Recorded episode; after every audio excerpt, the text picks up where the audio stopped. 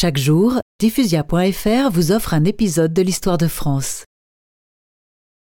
Louis XIII fut inséparable de son principal ministre, le cardinal de Richelieu, qui fut à ses côtés jusqu'à sa mort le 4 décembre 1642.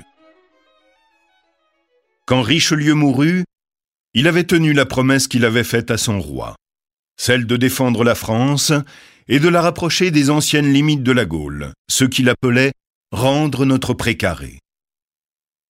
Sur son lit de mort, Richelieu répondit à son confesseur qui lui demandait Mon fils, pardonnez-vous à vos ennemis?